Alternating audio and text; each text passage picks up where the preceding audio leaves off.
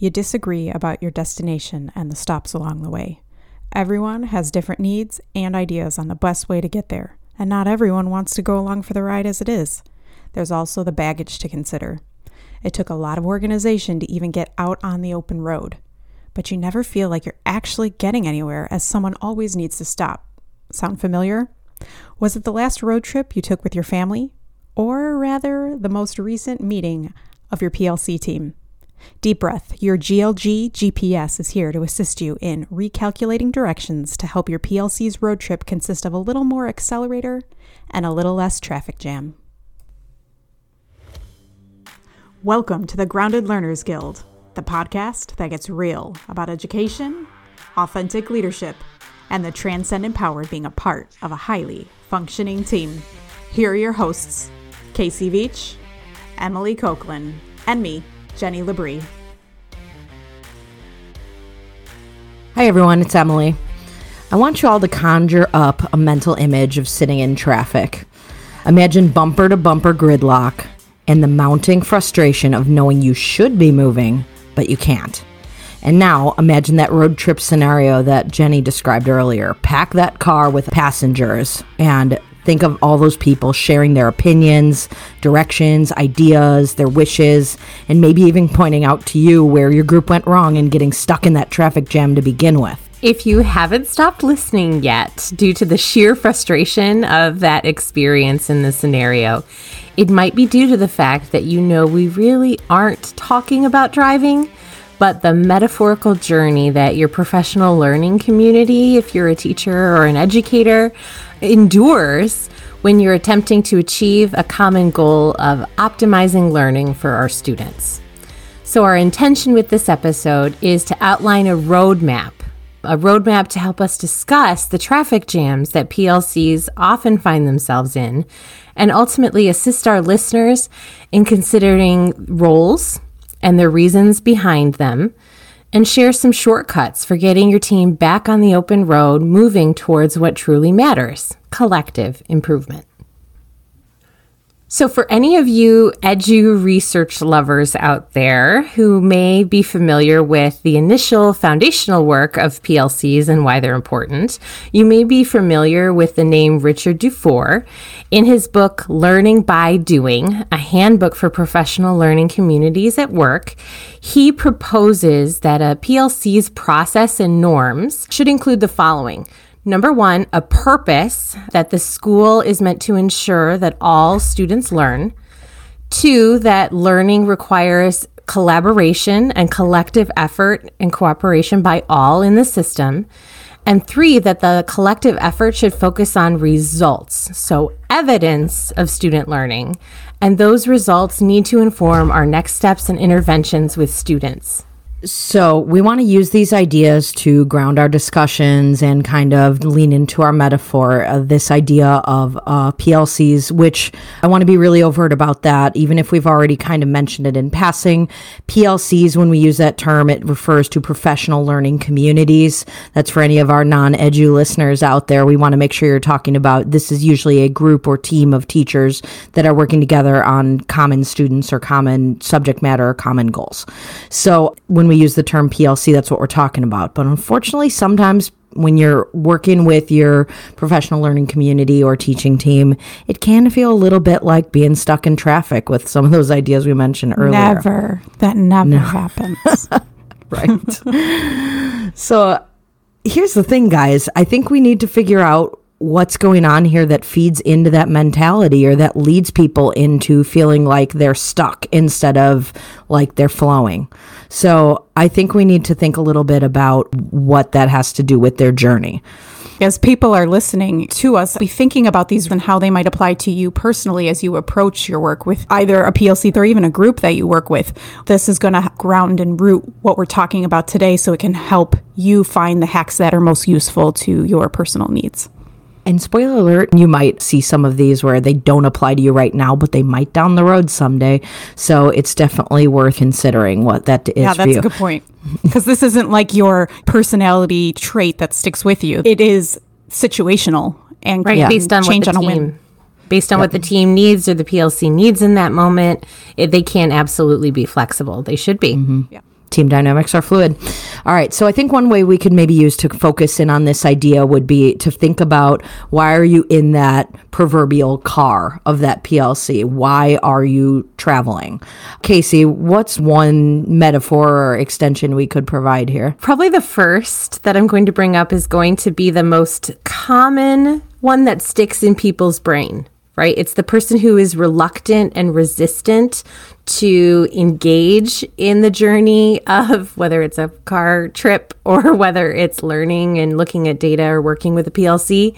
And that's the teen or the toddler that's thrown into the car by mom. Mom could be the system, mom could be the administrator, mom could be whoever, but it's the person that you have to have on the team and they're the one that doesn't want to be there and really identify with that overall mission or goal of the team. For real, anybody who's ever had to strap a toddler in who doesn't want to be strapped in probably knows what we're talking about right now.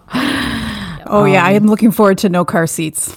That's also what makes the next one a little bit more challenging. Like if you have a toddler or a teen in the back and you constantly have a long daily grind commute where the struggle is real every day to get moving and get going and get forward. It's just the daily grind kind of You're in a routine that you, you go through the motions, whether you've been doing it for a long time or you just do it out of muscle memory almost. Yeah, it's kind of veteran status, but it also there's also a degree of detachment or disengagement. There's competence, but it's not very deep. I think another one we could talk about is one where the ride is enjoyable. This would be like somebody out out on a pleasure ride. You're taking the scenic route. You're looking out the window. You're enjoying the sights. Think of that perfect summer day, window open, the music you like is playing, and you're enjoying this ride. It's good and it's positive. It's the thing we all strive for and we all hope every member of our PLC gets to embody or have at certain points in time. But like I mentioned, these are fluid and not every drive is the beautiful scenic drive and not every PLC engagement or action is either. Imagine that route in different seasons as well in the summer, it's going to look a lot different than the winter. The fall might be beautiful too, but it's going to look different. Those scenic, scenic routes. You're once again outing ourselves as Chicagoland natives, man. Yeah. We've got some driving seasons and some not driving seasons. Mm-hmm. Yeah. Emily, I like what you said about that being the goal. I've always struggled sometimes when going on a scenic drive, but I'm not going anywhere. So being able to enjoy the discourse and collaboration and being there to just learn and soak it up, I think would be kind of an awesome experience for a PLC to have. I just personally struggle with it because I always feel like I have to have a destination. So remembering that sometimes when we're working together with people, let's take the scenic route and see what happens. I think that ties into that culture of risk taking. You know, we talked about failure in our last episode, but I think that's important to bring up. And consider too that just because you're enjoying it and there's uh, some soaking in of the pleasure and creativity that goes into that scenic route, it doesn't mean that it's aimless. A lot of people, while they're going somewhere, like Jenny mentioned, you could be on your daily commute, but all of a sudden you look out the window and the sunrise is gorgeous that's a totally different commute than when you're slog commuting. All right, so any other that we're missing here? There's one other that we probably don't want to neglect to mention when not everything is moving smoothly or there's something wrong with the car and you're on your way to the mechanic. Something is broken. And so is the car broken or maybe is the road covered in potholes? Whatever those connections might mean to you. Typically when we come across quote unquote dysfunctional PLCs, a lot of times something like this is happening. The something broken could be, if you're looking at it through the lens of the PLC, there could be an assessment that isn't going well. It's broken. Something's not working for the kids, and you're coming together as a team to figure out what that is. Or you don't have a solid support system in place for your students and you're trying to come together to help support kids with their social emotional needs. So, from the PLC perspective, you're coming together with that problem solution sort of focus and working to try to figure that out. You know, I'm really glad you mentioned that, Casey, because I think honestly, that's probably the next thing we need to focus on here is the reasons for a road trip or moving along in your car not being enjoyable isn't just the people that are in the car. Sometimes it has to do with the conditions that are surrounding that trip. And I think that's what we want to zoom in on next is what are some of the reasons why that gridlock might occur in addition to what you just mentioned. And I think from the problem solution lens of it, sometimes you just hit a stall. You've tried all the tricks, all the strategies that the team has thrown on the table, and you've stalled because A, you've tried them all. B, no one's willing to come to consensus or no one is able to come to consensus on what's the most optimum solution for one reason or, or another. And everything just stops because we don't have the means to come to consensus or figure out where to go next. What else? Another one that comes to mind, and I'm curious to see what you guys think about this next one. We had brainstormed the idea of congestion. And so when I'm thinking of congestion, I'm thinking of things that are backed up, a lot of traffic, a lot of things on our plate. There's so many different goals that teachers have. So that's kind of where I come from it, but I was interested if that is what you guys were thinking as well everything gets piled on. Like, okay, teachers, we're responsible for delivering core curriculum and we're also responsible for delivering SEL. And, but, oh, wait, we need your feedback on how we're going to get this initiative off the ground. And it just creates, like you said, so much on the plate. But adding into the PLC dynamic everybody's bringing their plates to the table. Mm-hmm. And instead of it being like a buffet family style, it's just everyone's coming with their own buffet. And it's hard to knock anything off the list because we don't have the focus or something else is getting in the way of us checking things off that list. Yeah, where do you parse out your priorities and how do you do that?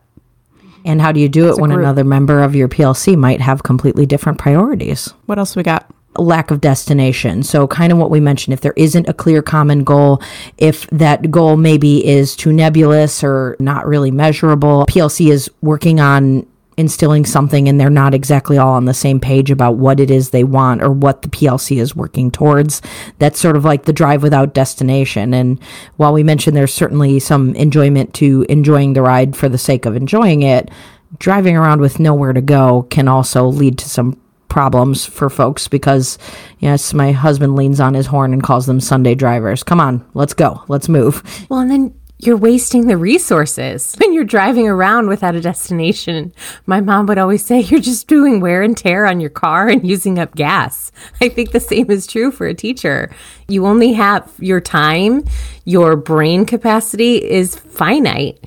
And if you're driving around without any destination, or if you have one destination in mind, but your PLC teammates, or in some situations, like in our middle school, we may have a PLC of only two people. And if those two people's destinations are completely divergent, you're just driving around without any place to go. That kind of goes along with even when you are meeting together with people, the time factor. We have our priorities such that our time is so valuable that when you're together, you want to be productive, but yet your mind might be somewhere else. You're not living present in the moment. When we think of this through the metaphor of a reason for a gridlock, you're late, you're rushing, you're not necessarily present with the task at hand. And so that added stressor leaves the focus at the door. There's not as much focus because you are rushing or because your brain is in your classroom instead of at this meeting at that time. So I think that we've been more in diagnostic mode here, thinking about what are the things that not just contribute to the gridlock occurring within a PLC, but what are some of the conditions and or the people that might be along that could not just make that gridlock occur, but might make that experience feel a little bit additionally stressful or stalled out. So I think we need to move into solution mode here and think about what are some of these hacks. How can we provide some direction for our listeners to maybe get them themselves as a member of their PLC or the PLC at large moving again.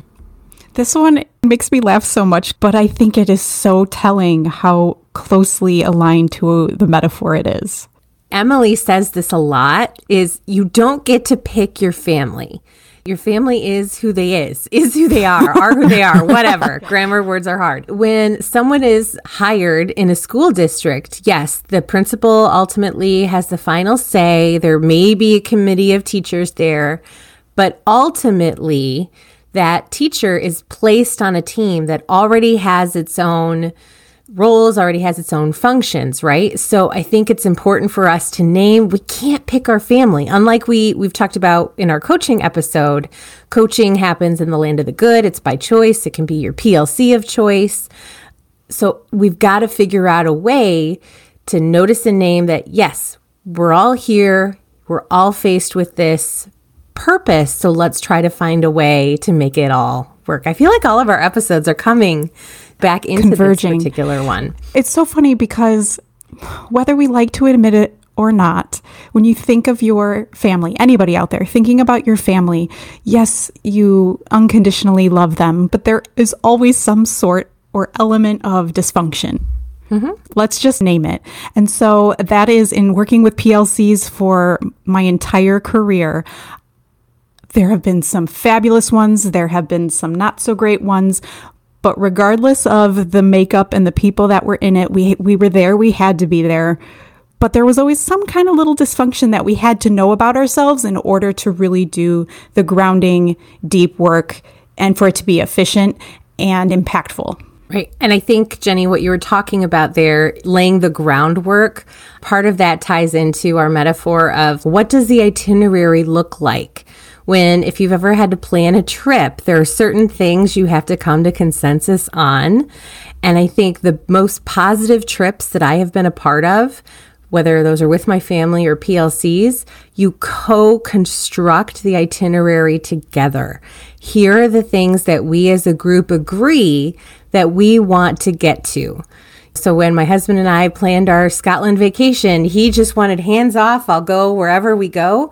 But then I got always upset when he was like, Oh, this is kind of dumb. I'm like, Well, you had a chance to be involved, bro. If we can find ways to co construct the itinerary together, what the goals are, what the outcomes are, then we all have that shared sense of ownership that we're on the journey together. And th- eventually we'll get to what I want to do or I want or I need to work on.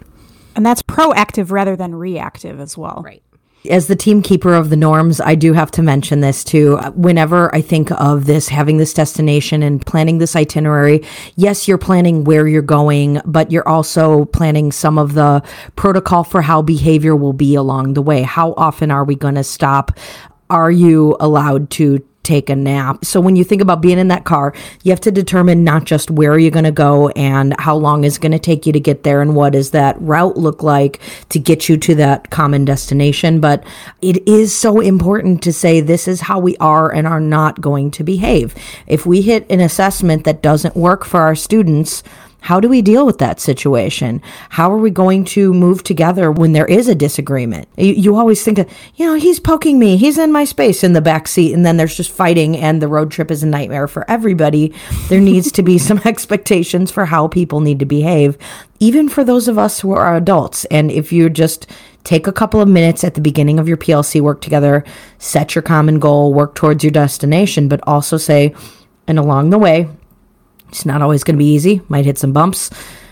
Here's how we are accountable for behaving towards each other in this moment, and maybe even designate somebody as being responsible for that.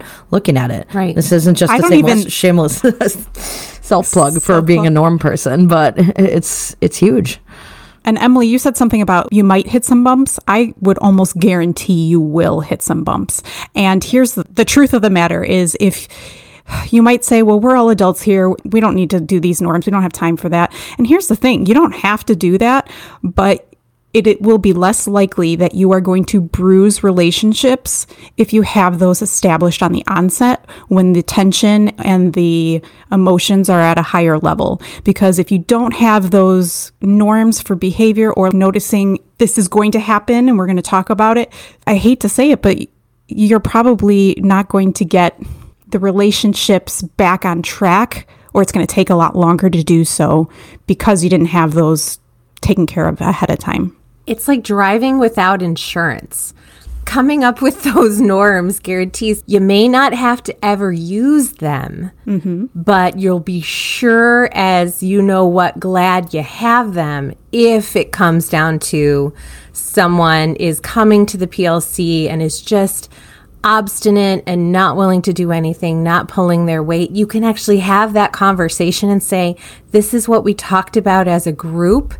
This is what's happening in our PLC. We need to refocus and we need your help to do that. And if this is no longer reflecting what our norms and group goals are, then let's come back together as a group. It's that insurance that you can have that challenging, courageous conversation with someone when you get stuck. I think, too, that goes along with what you were saying, Emily, about the norms. One of the norms that has helped us personally is admiring the problem. Whenever we're so focused on this is an issue, this is an issue, one of us will say, okay, I feel like we're admiring the problem. and it snaps everybody. Yeah, we are. And it's not in a non it's not in a threatening way. It's just a cordial way of reminding us, okay, this is what I'm seeing us do. Let's take a second to regroup and find a way to keep Get back on course. moving forward. Get back Yeah. on course. Get back on track. Yep. I think you just metaphor spelled out like a rest stop. All right, everybody break, come back in five, and we'll stop admiring the problem and get back on the road. Another thing I thought of while you were saying some of that stuff, both Jenny and Casey, I really think a good method of welcoming a new person to a PLC even would be to lay out what the norms are and even say, okay, so here's kind of the norms we've been operating under with this PLC.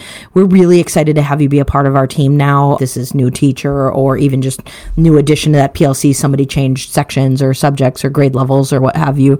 And you can say, what do you think we need to add to this to be productive mm-hmm. in your world?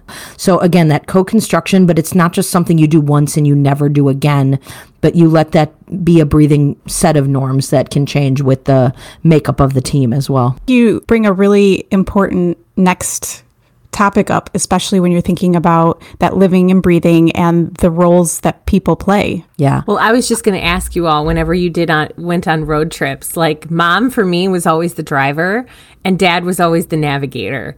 So there were those clear roles kind of defined right off the bat.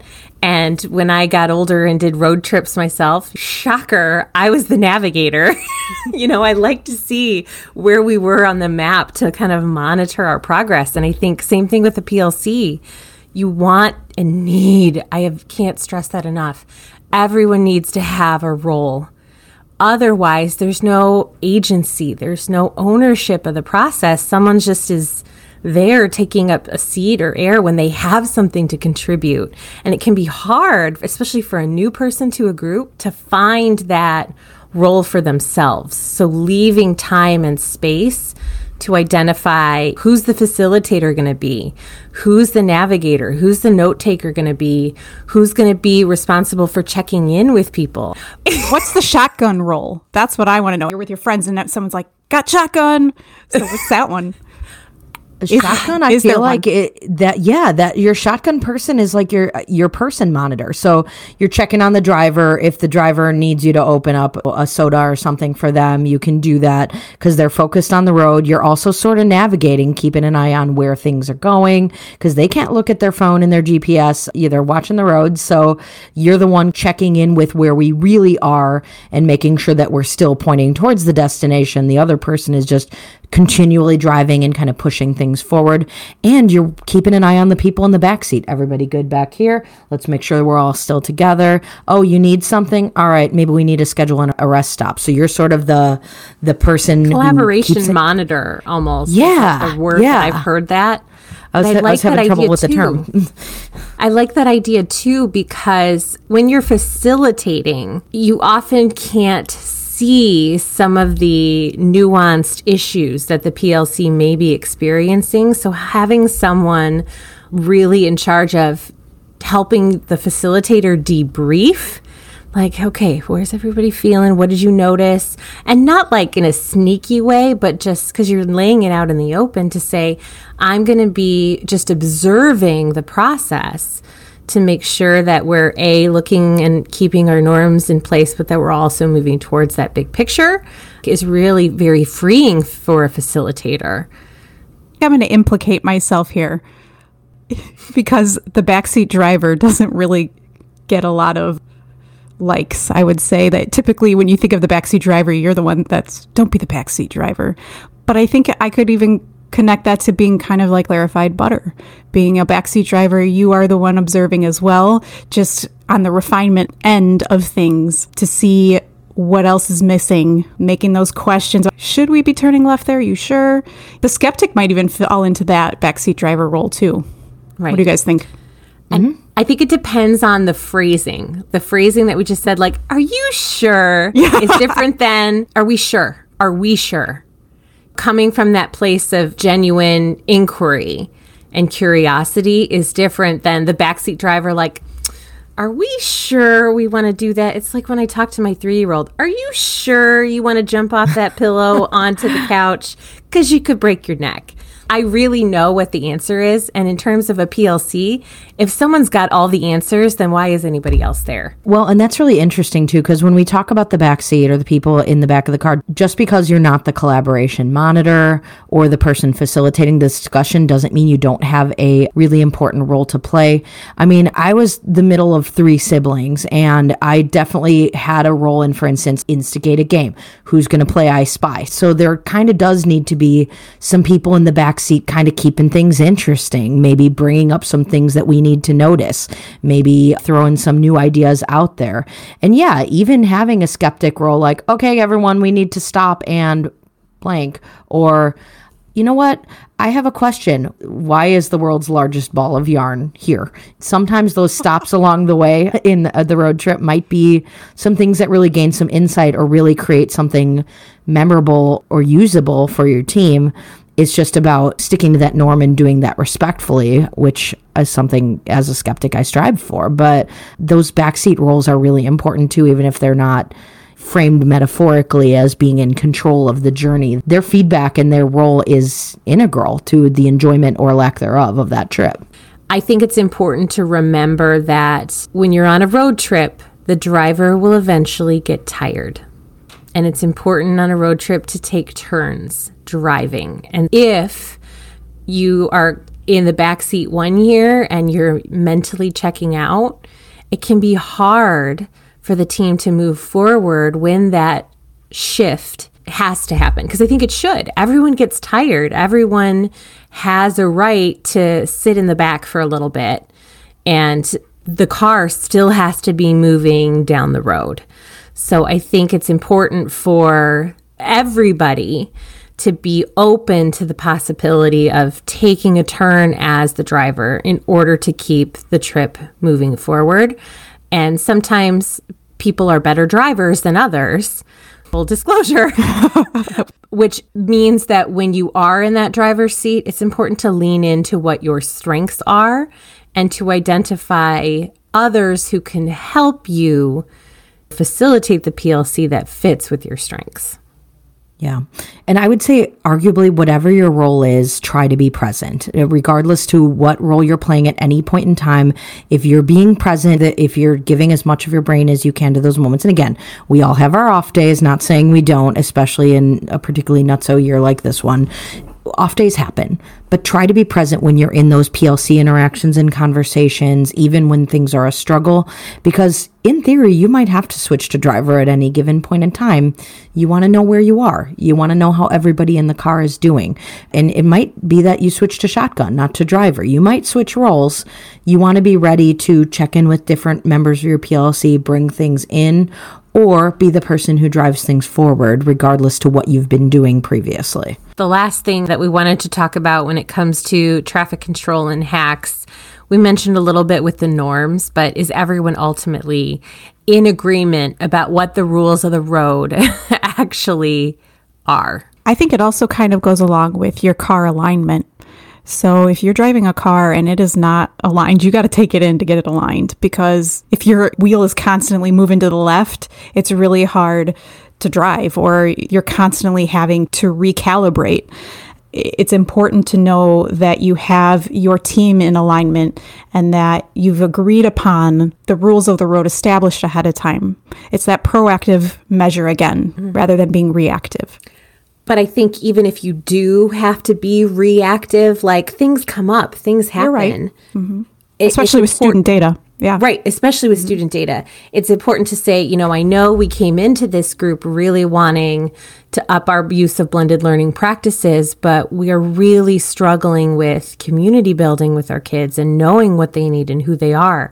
You've got to use that signal to say we're making a shift, naming it, but we will eventually get back on course. It's just this is the priority right now, but still acknowledging that it is a shift for us, but we'll eventually get back and commit to going back and getting on the main road. And just that, you signal when you're moving one direction, you signal when you're moving back to the initial direction. You need to make sure that everybody is following and everybody's aware that a change is occurring, but you also need to be prepared to move to the other lane at some point. You need to go back and keep your original destination in mind, regardless to how you're veering back and forth. I think another thing that we might want to mention is this idea watch the road, watch what's ahead of you, don't look at what's behind you. So, I would say this particularly goes to some of those relationship struggles or conflicts that may have occurred in PLCs before. But if everybody in the car is thinking about where they're going, not the way the other person made them angry 30 miles ago, it's going to be better. We need to stay away from shame and blame in our PLC conversations because this is stuff that is not productive to forward motion and just leads to hurt and alienation of different people in PLCs. So I would say if the conversation or the consideration is not relevant to the forward process and or the goals or not relevant to sticking to the norms, then it's probably not worth having. It's probably one that could just hurt someone. And in terms of keeping your eyes on the road, it's really about the kids. They're those ultimate stops on the journey. They're the road we're taking to get there. So it's really important that we keep our eyes on that. And like you said, Emily, keep that shame and blame out there and say, it happened, it hurt. What can we do in order to move forward? We talk a lot about the teacher perception of how the PLC is going, and we're talking about this a lot. And I think the reason why this is so important to unpack is that especially teachers and their craft are so very passionate and they give it their all. And so there can be a lot of personal time investment, but also emotional investment in the work that they do. And so if those types of relationships aren't fostered or healthy, it's really hard to do the work that you need to do because in PLC work, you have to be able to share student examples. You have to say, this is what my students are doing, here's how they did. And that's a, that takes a lot of vulnerability because that's a reflection, a deep reflection on not only your professionalism and the work that you do, but also just who you are as a person. And so I think that's why we see a lot of PLCs that struggle because it's really hard to be open, especially if you're in that particular scenario where your PLC is you don't get to choose your family. How can you still be open enough to do that vulnerable work on behalf of your students? And I find that there's a lot of, to echo what you're saying, Jenny, there is a lot of power in saying, I'm going to be vulnerable with you all. Like, actually name it and state it. And that signals that I'm trusting you to help me grow. And that's hard for people. But I think the tone shifts when someone says, I'm bringing my data. I'm going to be real vulnerable here, guys. And everybody approaches it much differently than if it's like, all right, we're forced to come with data. Mm-hmm. it, it becomes more of a mandated negative perception than someone leveling and saying, I'm going to do it because I want to improve. Absolutely.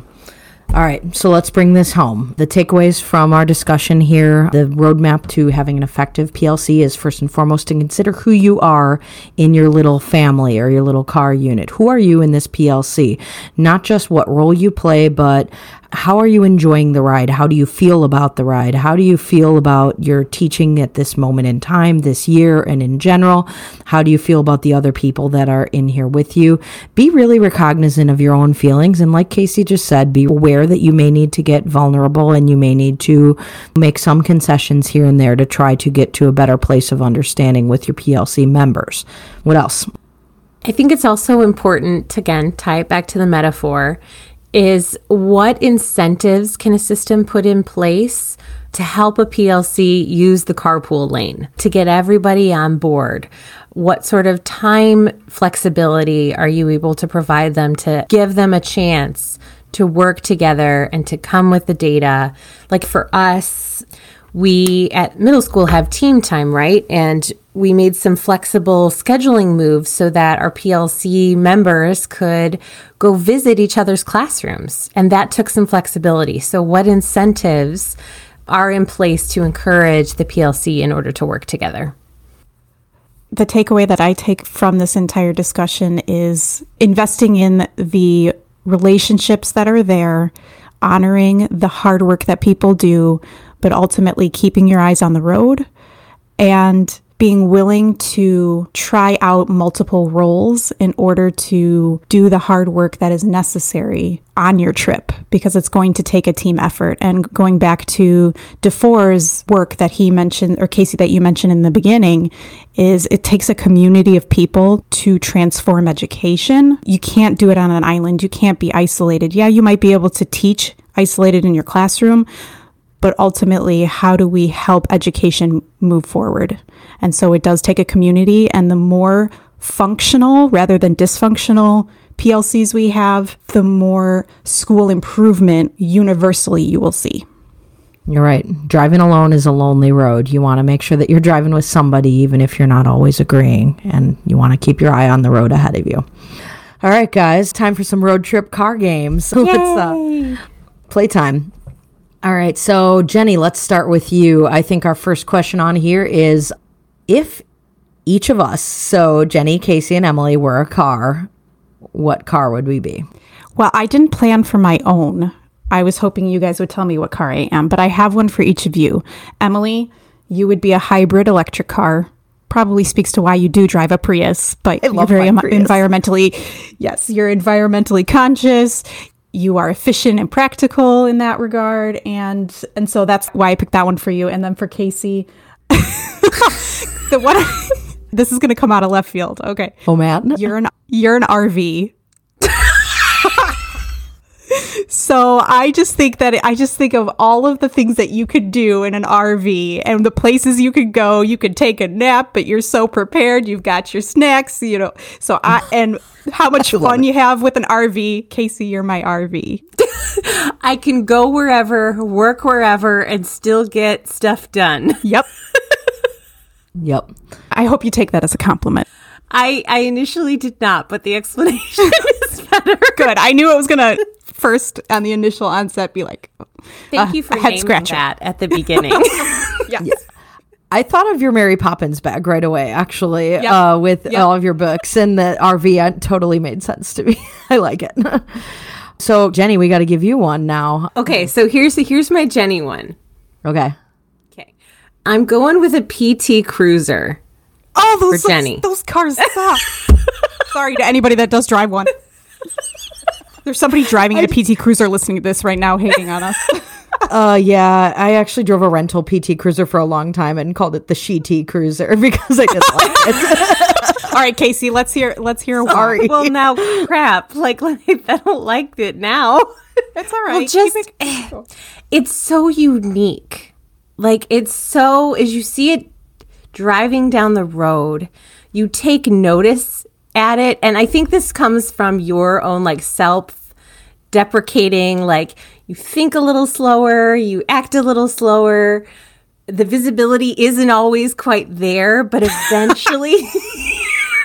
the visibility in a PT Cruiser does suck. But once you can take the whole picture in, it just looks awesome. Like, I think they look super cool. you guys have to forgive me here for not knowing cars at all. So I'm just going to describe a type of car and maybe you can tell me what it is. But I would think Jenny as you being like one of those, probably like a hybrid SUV. So again, you're efficient, you make the most of what's in front of you. But however, you've got, you know, you're, you're high up, you take a good visibility of the road. And I would say you're one of the ones that have that camera that kind of keeps you in the lane. So it doesn't let you veer around. Self-driving car. Yeah, a built-in, a built-in. Like, yeah. Yeah. It tells you like when you're like you need to start steering. Except I think it's one of the ones that sort of beeps when you're getting off the road. It doesn't just do it for you. It makes you do better at the direction you're trying to go. So it's not completely like, oh, cool, I'm not going to do any work because Jenny's here. But like, okay, whoop, I'm I'm going off where I shouldn't be, or oh, there's something there that I need, I should have foreseen. Jenny's got me covered. I think of those features. in a Jenny's car. got the car with the automatic blinker that keeps you from veering into a lane. Think of all those good safety features, Labrie. You're keeping us in check all the time. We love it. Do the PT Cruisers have that feature? No. Feels terrible. it's all right. I I like how you said they were unique. I'll take that as a compliment. What's next? All right. So the other ones are a little bit more traditional would you rather questions like we uh, played with a little bit last week. So we could kind of take these on ourselves. All right. Casey, would you rather take the scenic route or use the Waze app? Waze. I don't really use the Waze app, so it took me a second to remember what that was. But I, I need a destination. I need to know where I'm going. Otherwise, I flounder. So, and I, I like to take the most efficient way there. For like I said before, I don't like to waste energy. I don't like to waste resources because I can put that energy into watching reality TV. They're very important priorities. All right, so Jenny, since I've already talked about locking my keys in my car, you're going to get this one. Would you my rather turn. run out of gas or lock your keys in your car with your children still inside? Would I rather, or what is more likely to happen? Um, Would you rather? Being the planner and I have this knack for not losing things, everything has a home base, so I'm really not going to lose my keys. But I am always pushing the limit. Like, do I have enough gas? I don't know, but I'm going to still keep going because I don't have time. Or, so that's probably what's most likely going to have happen. Would I rather? I'd probably also rather running out of gas, especially if my children are inside, because then I can comfort them if the doors were locked and they're stuck in the car and I can't get in. That would be pretty traumatic. So I will pick running out of gas and more likely to run out of gas. All right. And so we have one more. We'll ask this one for Emily. Emily, Yep. What are three things in your road trip survival kit? I hope I can answer this one too. I'm sorry. I'm going to commandeer a little bit, but you should go first. but I, I have mine ready. I have mine ready. So you go first. All right, I don't have mine ready, so I'm just going to shoot from the hip here. Okay. I would say you need to have phone chargers. You are not going to be okay without your phone. My phone is my everything. It's my music, it's my GPS. If I cannot charge my phone in the car, and I'm actually one of those people who like, oh no, my phone's on 97%. I have to plug it back in. If it's not always plugged in at 100 when I'm on the road, I'm losing my mind. So, phone chargers, numero uno.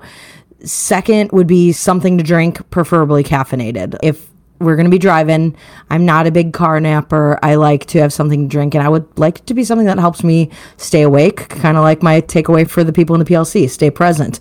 I'm a caffeine achiever, and I need that. And I would say the third thing, we're talking road trip, and I'm thinking of my current family situation, would need to be something to entertain the kids. So I'm going to go with like a Kindle with one of those racks that you can like put on the back of the seat where the kids can watch it without having to look down and get car sick, but they can still have a good solid hour or so of entertainment before somebody needs to stop for something. Keep us moving, keep us on track, and keep the kids enjoying their moments there. Keep them entertained. What about you, Dan?